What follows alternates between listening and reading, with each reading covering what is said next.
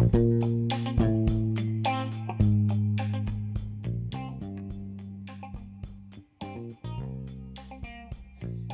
back to Windy City Cycle Squad. I'm back.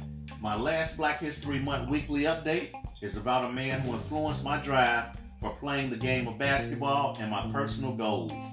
He was the epitome of the kind of man I wanted to be. My grammar school coach, Aaron Stevens. Coach Stevens strived for consistency, taught his players the fundamentals of the game, and made sure his players were prepared for every challenge. Coach never missed a day of work. Looking out my front window, I would see Coach arriving to work early in the morning. Seeing Coach's dedication, along with my parents, instilled discipline in my everyday life, molded me into the man I am today. In recent, Coach Stevens, a man of God, shows a level of commitment through worship. His love for the game continues as he oversees sports activities at his church. Thanks, Coach. On behalf of Windy City Cycle Squad, I want to thank all of our sponsors.